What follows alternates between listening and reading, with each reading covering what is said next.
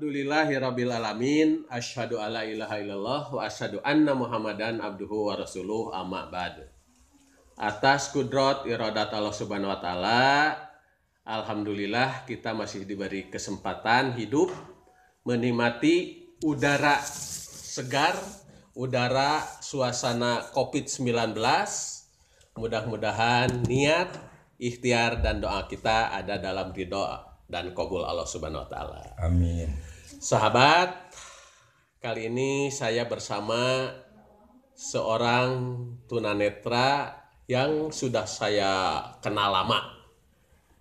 Kang Dodi Kusnadi. Sehat Pak Dodi? Alhamdulillah. Kalau dengan ya lah asal zaman baheula lah, zaman SMA-nya ketemu itulah gitu. Jadi Dodi ini teman saya di SMA Koperasi Sindang Kasih Cikoneng Ciamis. Sekitar berapa puluh tahun yang lalu ya, Dodi ya? 28 35 merenan. 28 tahun lalu. Kita 85 masuk. Nah, Hmm, iya 85. Nah, di sana saya kenal beliau dan yang saya kenal pertama dia itu seorang tunanetra yang cukup energik dan punya hobi catur. Kenapa? Karena waktu itu dia dengan bangga pernah ikut event dan membawa medali salah satu eh, juara lah gitu ya. Gitu nyadatnya? Iya. Ya. Dan di SMA Koperasi saya ya banyak dibantu ya. Ya baik karena saya jauh. Nah, Dodi ini kos di sekitar SMA. Kalau istirahat ya suka numpang. Kemudian ada pernah kejadian juga saya dipinjami bajunya, seragamnya. Karena saya tiga jebur. kan di depan sekolah itu di jalan itu ada jembatan kecil yang tidak ada pinggirannya, tidak ada pegangannya. Kebetulan malamnya sudah hujan besar, ya airnya cukup lumayan gitu ya. Ya, sebenarnya saya dituntun sama teman, hanya teman itu anak yang baru mengenal tunanetra, jadi tidak tahu cara menuntun. Sehingga saya terpeleset, ya kejebur kali. Akhirnya seragam basah ya dipinjami oleh Kang Dodi ini. Terima kasih, Dot. Alhamdulillah itu beda dari zaman dulu itu mah. Iya. Nah, gimana kesan-kesan di SMA dulu lah? Ya, kesan SMA sebetulnya mah indah dan maknanya ada pahitnya ada karena itu variasi hidup sih. Hanya yang paling banyak yang dikesankan itu kebanyakan yang pahitnya. Eh, kenapa tuh?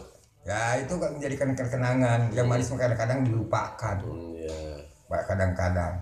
Tapi yang menjadi ke- kenangan yang terutama tersendiri hanya satu dua yang bisa diingat. Waktu pertama kita eh, ikut lomba dia eh, pidato Mm-mm, dan benar, cerdas benar, benar. cermat.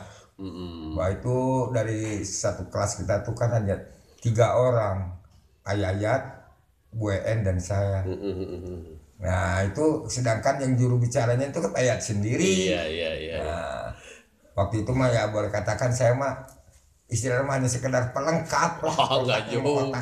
ayat sendiri.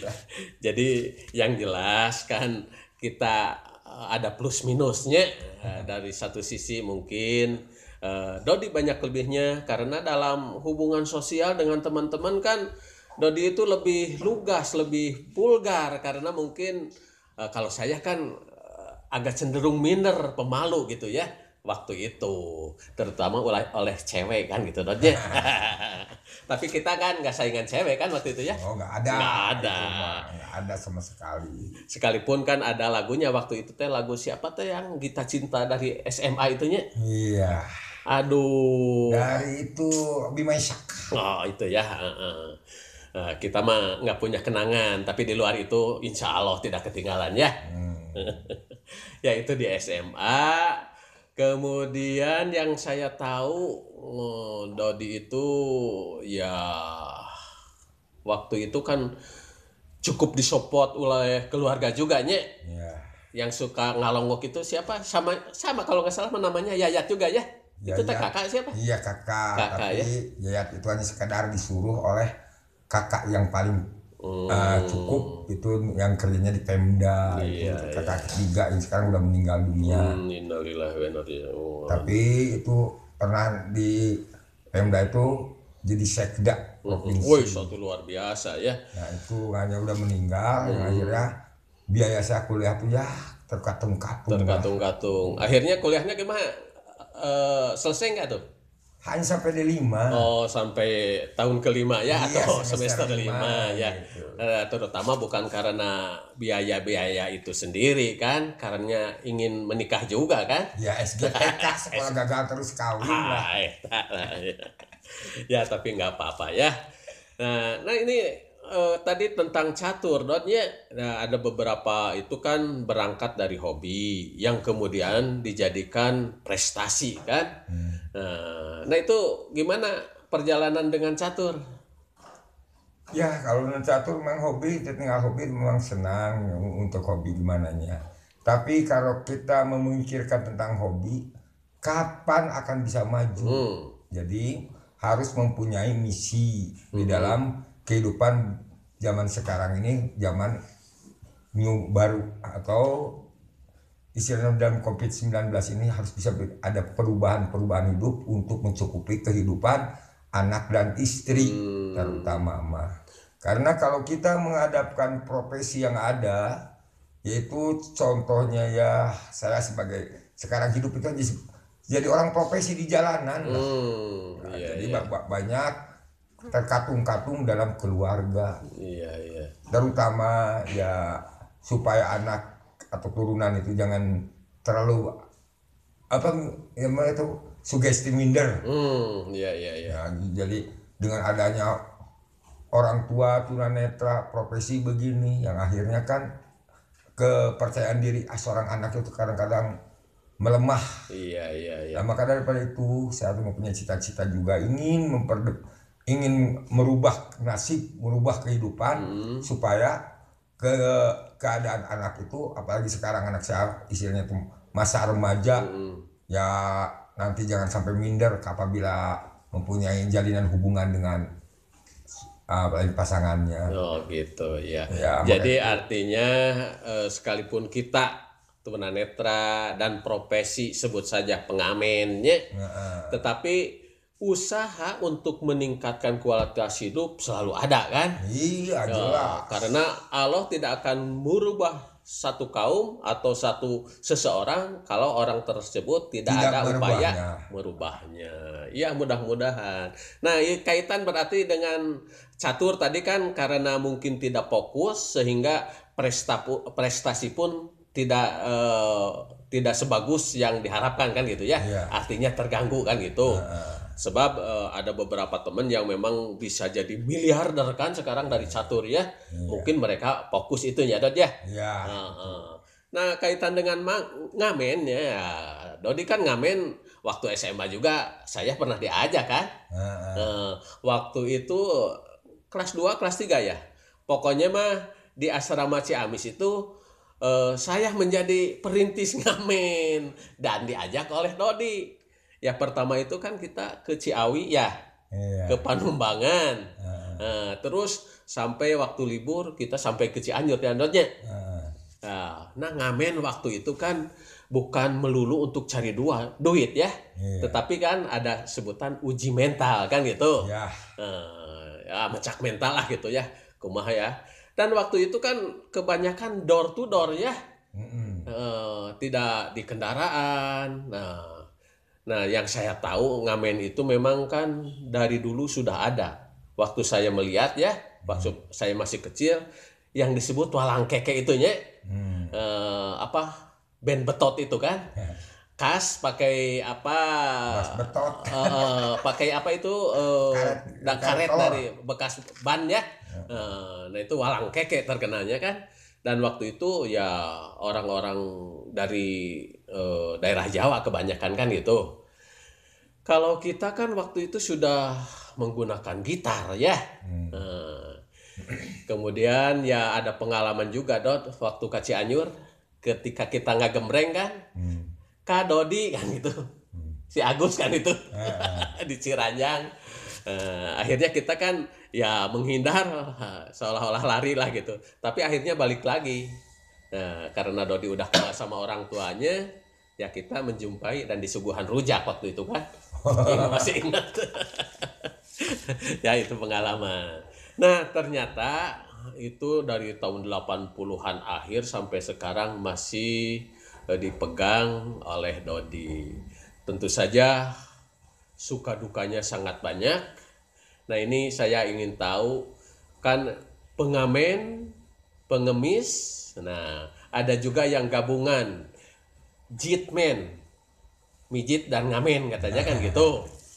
Ada juga yang istilah mereka eh, bisa tampil secara solo baik combo di pub, di kafe, di restoran. Ya pada dasarnya kan sama ngamen juga kan. Iya. Nah, itu tolong bisa dijelaskan antara pengamen sama pengemis ya kadang-kadang ada eh, pengemis yang pura-pura ngamen atau sebaliknya gitu. Antara pengamen dan pengemis ya. Nah, jadi gini, kalau pengamen dan pengemis perbedaannya, kalau penga- pengamen itu kan jelasnya itu mempergunakan sisinya pakai alat, dan kalau pengemis itu kebanyakannya itu tidak mempergunakan alat dan kadang-kala ditinjaunya itu jadi mencari uang tanpa jasa. Hmm, mintanya langsung. Iya, minta langsung tanpa jasa.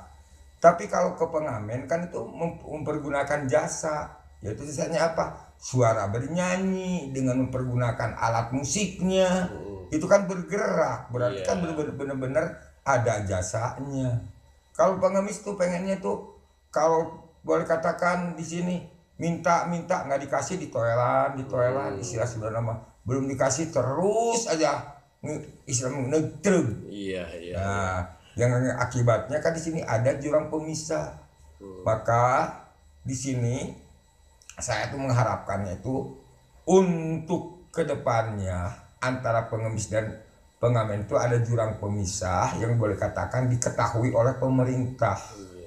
Jadi eh, kalau kebebasan untuk pengamen itu ya seakan-akan janganlah terlalu ditekan karena dalam ke hak orang-orang pengamen seperti ya khususnya saya lah Hmm. mempunyai cita-cita atau misinya itu eh, buat anak jadi peribahasanya itu biarkanlah kedua orang tua menjadi pengamen tapi anak dan cucu jangan menjadi seorang pengamen Iya, mudah-mudahan. Nah, sedangkan di sini para pengemis, oh, tapi ini eh, saya berfokusnya bercerita tentang orang melihat. Nah, Nah, di sini kebanyakan orang pengemis itu dijadikan objek penderita anak itu. Nah, itulah yang harus diperhatikan oleh pemerintah itu. jadi dieksploitasi ya, Iya. dijual. Dijual anak itu. Yang akibatnya itu eh, anak itu suruh turun ke jalan.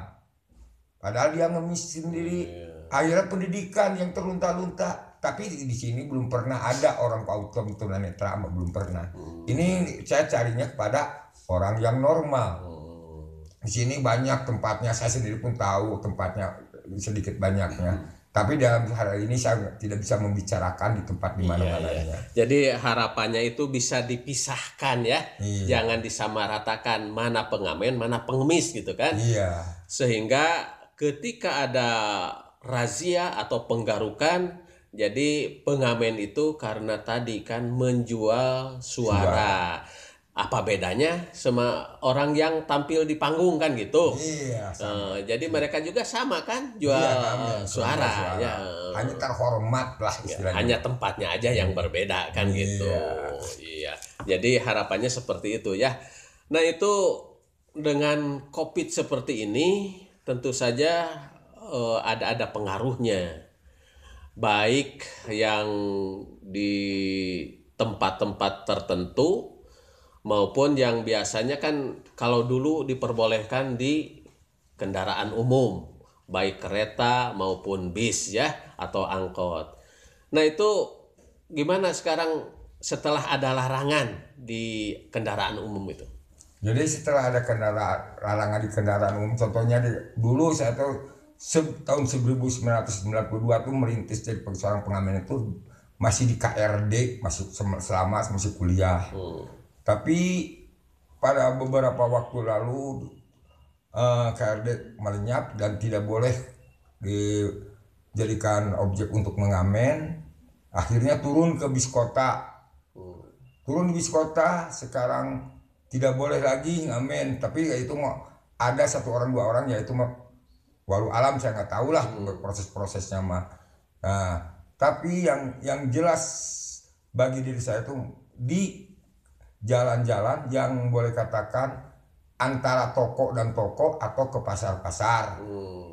Nah, tapi di sini saya sangat mengkhawatirkan itu terutama kan tunanetra itu dengan hanya mempergunakan sebuah tongkat kalau menurut Om Irama mah tongkat yang di tangan menjadi teman abadi Hmm. sekadang kala boleh katakan ada ranjau atau eh, bahaya-bahaya itu tidak ter, terdeteksi oleh oleh tongkat kadang-kadang menjadikan tegebrus atau Iya. jatuh Hmm. yang mengakibatkannya kadang-kadang fatal Iya. yang alatnya rusak jadi baru dapat 3000 peribahasanya alat rusak pulang datang ke rumah pendapatan nggak ada anak menangis pengen, pengen apa kemudian pendidikan sekolah terbangkalai karena orang pengamen di sini yang tunanetra itu jelas bukan untuk eh, hawa nafsu dalam penghasilannya itu tapi melainkan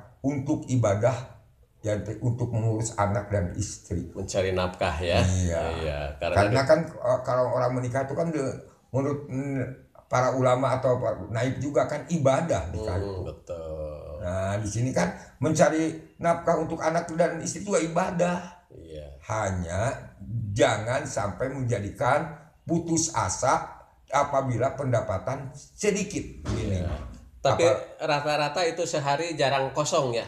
Ya sedikit banyak cuma Ada. tiga persen empat persen pasti ada dari Ada. dari target yang diinginkan. Bukan target yang dicita-citakan yang diinginkan. Karena tiap hari kan berbeda. Keperluannya tidak sama. Kadang kala hari ini harus ada perlu uang sekian hari ini ada perlu uang sekian. Nggak bisa ditargetkan. Hanya bagaimana? Kebutuhan. Karena manusia itu sosialnya kan tinggi jadi ke- kebutuhannya itu. Contoh aja. Sebagai saya seorang orang tua. Saya di jalan dengan sendirinya eh di- belum tahu bahwa anak saya akan renang di sekolah. Eh tahu taunya alhamdulillah Allah yang maha mengetahui. Hmm. tahu taunya kan di jalan, jalan tuh ada yang ngasih lima ribu. Oh itu berarti jatah anak kan? Iya, iya, iya. nah itu maka itu harus kita percaya kepada Allah itu. Allah itu memberi rezeki yang benar-benar. Iya, iya. Ya maka itu eh, pendapatannya hanya tidak sama antara seseorang individu atau yang lainnya itu. Belum tergantung gitunya ya Iya. rezekinya kan gitu. Iya. Yang jelas ngamen itu bukan cita-cita, Oh bukan, Bukan. tapi keterpaksaan. keterpa ada instruksi pangab ya, Iya, instruksi pangabutuh gitu. bangga butuh. Iya, iya. Iya. Tapi kan ada ada upaya, upaya tadi ingin merubah. Nah, ingin merubah dengan cara bagaimana, Kang Don lah. Oh, jadi bentar batuk dulu. Ya, betul. Minum, minum, minum.